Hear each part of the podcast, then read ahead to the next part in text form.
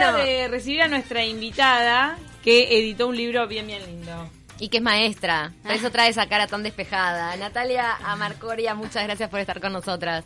Gracias. La Gracias. pitanga que voló. La pitanga que voló se llama el libro, sí. Y trata justamente de una pitanga, un árbol autóctono que, que bueno, que va en búsqueda de un lugar un poco más amigable para desarrollar y desplegar sus habilidades y sus frutos, poder dar frutos. Este libro es eh, infantil, pero también se invita un poco a leerlo en familia porque tiene también una guía que, que busca que tomemos conciencia acerca de lo que está pasando con nuestro medio ambiente y con nuestra flora autóctona. Exacto, bueno, la idea es que sirva de excusa para entrar en las familias y poder, con toda la familia, leyendo el libro, poder tomar un poco más de conciencia en el cuidado de la naturaleza, en, en lo habitual, ¿no? No es necesario irse a vivir al medio del campo ni ser un granjero para, para cuidar un poco más la tierra, sino que, bueno, hay ciertos hábitos que, que se pueden manejar, como, bueno, la clasificación de residuos, hay cierta conciencia que se puede empezar a, a tomar en reciclar una botella. por Desde ejemplo. la ciudad, por ejemplo. Desde la ciudad. ¿Cómo es eh, tu experiencia de vida como maestra que, mm, que re- a, a lo que responde esta sensibilidad por la naturaleza? Bueno, eh, siempre amé la naturaleza, y pero siempre viví en la ciudad. Yo me crié en, en Montevideo. Y, y bueno, me disfrutaba muchísimo de, estar en los árboles, de trepar los árboles. eh, y a la hora de, de llevarlo al aula, me pasaba mucho de, de, bueno, de querer contagiar a los niños ese amor por la naturaleza. de Ahí está en el programa escolar, ¿no? Y sin embargo, no hay herramientas, no hay no encontraba bibliografía como para cautivar a los niños. Sabía que a los niños se les llegaba por los cuentos, porque a la hora de contar una historia, de no sé, de trabajar valores en el aula, la solidaridad, de trabajar, bueno, la no competencia, eh, bueno, ahí llevaba un cuento y, Y se sabía copan. que, claro, porque los niños es así, es algo que también fui aprendiendo con la experiencia y también, bueno, tomando de la pedagogía Waldorf, de las pedagogías libres, eh, bueno, que los niños eh, leen, leen las historias, leen lo que vos le contás y de repente no quieren ir a bañarse, pero si vos le contás la historia de un pececito que de repente lo tenés ahí, ¿no? Como súper expectante y eso, eh, descubrí el poder que tienen los libros, las historias y eso fue lo que a mí me motivó para, para bueno, para empezar a buscar historias que tengan que ver y no encontraba. La verdad que bueno, sí encontré a Susana Olaondo, que es una maestra colega también divina y que también llega a los niños muchísimo. eh, Es pero bestseller total, Total, La Hondo me parece que lo obvio. más, es lo más, es lo La más. ama de- Yo tengo varios de la Hondo en casa. Es genial. Eh, pero claro, después eh, es hasta cierta edad, ¿no? Sí. Después ya para niños de, de primaria, bueno, no hay mucho material. Y bueno, y a la hora de... De, de crear un cuento, me, me sucedió de que soñé con este cuento, en realidad. Vino en un sueño de embarazo eh, y me levanté así como me decía mi mamá, siempre de, de tener siempre una hojita para anotar las buenas ideas de los sueños. Y me levanté a- y me desperté total, sí, a, a escribir esta historia, que bueno, que reúne todo esto, todo mi camino como maestra, como mamá también, como, eh, bueno, formada también en estas pedagogías, Waldorf, Montessori, eh, todo mi camino a, a la ecología también, porque estuve estudiando pila también de, de ecología y de cómo aplicarlo en la escuela. Wow. Y elegiste dos amigos para esta pitanga. Sí, elegí una cantidad de amigos, hay una cantidad. Pero bueno, los personajes de este cuento son la, la pitanga, eh, que es a modo de, de símbolo, ¿no? Porque hay una cantidad de flora autóctona que da muchísimos frutos y que son una delicia. Pero la pitanga tiene esto de pintoresco que tiene mil colores ahí eh, cuando cuando eh, fructifica, tiene pitangas de todos los colores, entonces es bien llamativo para los niños también. ¿Las flores son blancas? Las flores son blancas y, y el- la, el fruto conocido creo, es rojo, Rojo. violeta. Sí, sí. Eso como un bordó, bien, un rojo bien fuerte. Yo no sé si he probado pitanga Sí, con vez. muchas semillitas Sí, adentro. Sí, Sí. sí, es una semilla bien grande. Es una semilla bien grande y tiene esto de que tiene muchísimos colores eh, mientras eh, en el proceso de maduración, ¿no? Entonces podés encontrarte frutos. eh, es bien como un arbolito de Navidad, le digo yo, porque aparte justamente fructifica en el tiempo de Navidad. Entonces, bueno, eso es bien llamativo. Se puede hacer mer- mermelada de pitanga, se puede hacer de todo y es re bondadosa. Tiene propiedades medicinales también, que yo trabajo bastante con la medicina de las plantas y, bueno, súper digestiva. Es un clásico en campaña, después de partirse la boca con un asado, tomarse un tecito de, hoja de pitanga. Y la verdad que crece en todos lados y en la ciudad se ve. Y bueno, y también este libro formó parte de un proyecto, el proyecto Rueda, que tenía como objetivo plantar pitangas por todas las escuelas y llegó a 155 escuelas, ya más de 155. Divino, eh, a través de mi hermano, que es actor, llevó esto convertido en obra de teatro y, bueno, lo repartió pitangas por todo, por todo el país. ¿Y qué respuesta han tenido los niños, por ejemplo, cuando le, leíste, al menos me imagino que el primer testeo habrá sido con tus hijos? Sí, por supuesto. Bueno, mis hijas tienen dos y cuatro años y si bien el texto es un poco más para más grandes, les encanta, porque aparte de las ilustraciones, Noelia Mata, que es la ilustradora, logró captar lo, esencial de cada párrafo y transmitirlo. Y, bueno, y también eso, eh, también formada en ecología, le encanta eh, dibujar, pintar. Y, logró captar y hacer eso, de la pitanga un personaje con ojos grandes, ¿no? Que habla, que siente, que le pasan cosas. Eh, la Zaira Castaña, que es el pájaro, que es el protagonista también de, de esta historia, que un poco es el que la ayuda a volar, la invita a volar y a sembrar en tierras fértiles. Eh, es también un pájaro súper colorido que también fue gracias a Noelia que lo, descubrí. Es autóctono y tiene muchísimos colores. Entonces la invitación es un poco eso, a empezar a abrir los ojos, a ponerse los lentes verdes, le digo yo, y ah. empezar a, ir viendo, porque en la ciudad hay una cantidad de pitangas. Eh, no voy a decir que hay sairas castañas porque no he visto, pero bueno, un poquito más retirado, de, más en la campaña, se pueden encontrar estos pájaros maravillosos de mil colores. Este es tu primer libro y ahí te, arrancaste un camino de escritura infantil. Sí, me encanta, lo amo. La verdad que eh, empecé a escribir, estando embarazada empecé a escribir, a escribir, a escribir y este es el primero que, está publicado y, ya hay varias historias más que continúan este cuento de Chorros la de tinta. Sí. El, el Zaira, eh, no, Zaira Castaña, la verdad no me lo he cruzado, es un pájaro súper colorido y hermoso. que ¿Vos dónde te lo cruzaste? Bueno, en las sierras de Rocha, en donde vivo, está y me empezó a tocar la ventana. Ay, qué divino, me muero. Como diciendo, dale, dale, sacaste el libro. Incluíme. Sí, sí, Impresionante. Ay, y está ahí y le encantan los frutos. Entonces vos eh, te comes una naranja y tirás la cáscara ahí y viene enseguidita. O sea, es un pájaro que se ve mucho en las sierras, en los lugares más, más serranos. Pongamos en redes la foto del Zaira Castaña. Ahí está. Y la, y la abeja, que también es otro personaje, nace un poco de la preocupación por lo que está pasando con las colmenas o... y bueno, tiene que ver, sí, sí, sin duda, eh, un poco por la preocupación de la situación actual, ¿no? Que eh, desde que soy maestra me preocupa, bueno, ¿qué mundo le voy a dejar a mis hijos? ¿Qué mundo le voy a dejar a estos niños que, los amo y que quiero lo mejor para ellos, ¿no? Y realmente con toda la deforestación, con todos los incendios, con eh, las miles de especies que se están extinguiendo, es algo que, que realmente me preocupa y, y, bueno, y a raíz de eso eh, está el interés por, por la ecología, el interés por dar, aportar algo, ¿no? Dar mi granito de arena, sí. Siempre se habla de que están haciendo como una nueva conciencia colectiva, que esto tiene que ver con una movida internacional, que acá en Uruguay de repente va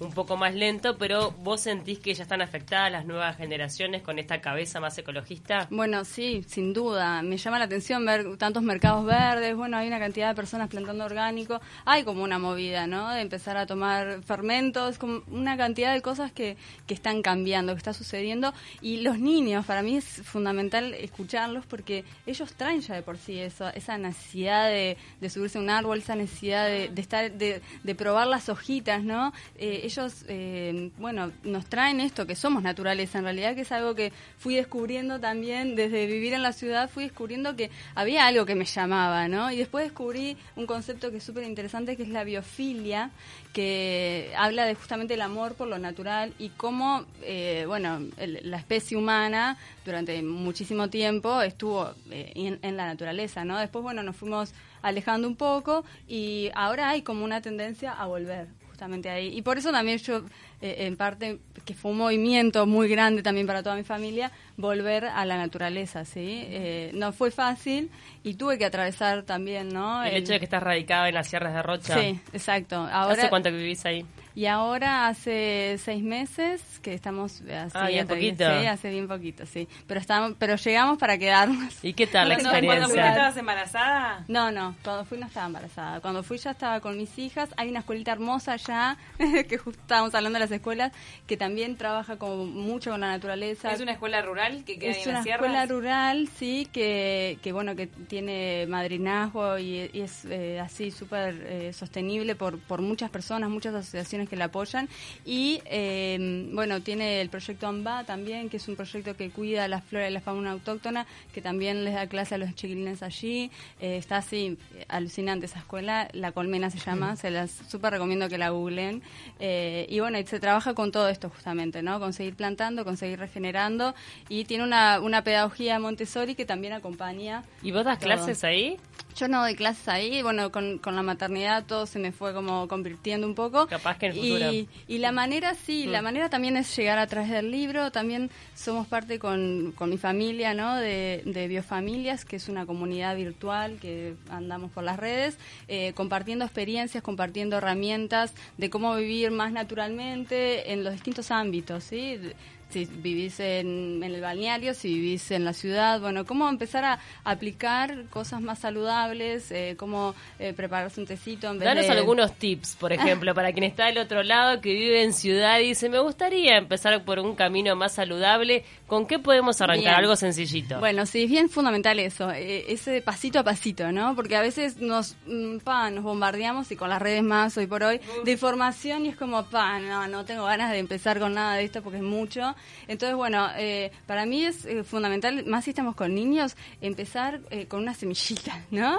Que es muy literal también, ¿no? Empezar a, germinar una semillita y ver el proceso de la vida, que es maravilloso y que a veces, ah, bueno, su- sucede en la escuela y hacen los germinadores con las lentejas y sin embargo no es lo mismo porque eh, la semilla sale de un lado y está buenísimo poder germinar, no sé, una semilla de tomate, ¿no? Me corto un tomate y poder incorporar eh, ese amor por, por el alimento también, que también nos rescuesta a las madres, a ver cómo hacemos que este niño coma variado. Es, un, es muy difícil y es simplemente integrándolo, ¿no? Muchas veces es, bueno, eh, a partir de los tres años puede cortar tomate y que vea y que se integre, y que integre los colores y que así se cope a comerlo, ¿no? Y que esa semillita que quedó ahí la haga germinar eh, y vea el proceso de la planta es algo que es muy sencillo en realidad, simplemente es, bueno, dedicarle un poquito diario de regado, apenas mínimo, y, y puede llegar a conectar mucho, ¿sí? Al niño con el alimento, al niño con la naturaleza y a toda la familia, en definitiva. Si recibiste alguna queja de las escuelas donde hay pitangas, porque a veces se, se enchastra bastante el piso.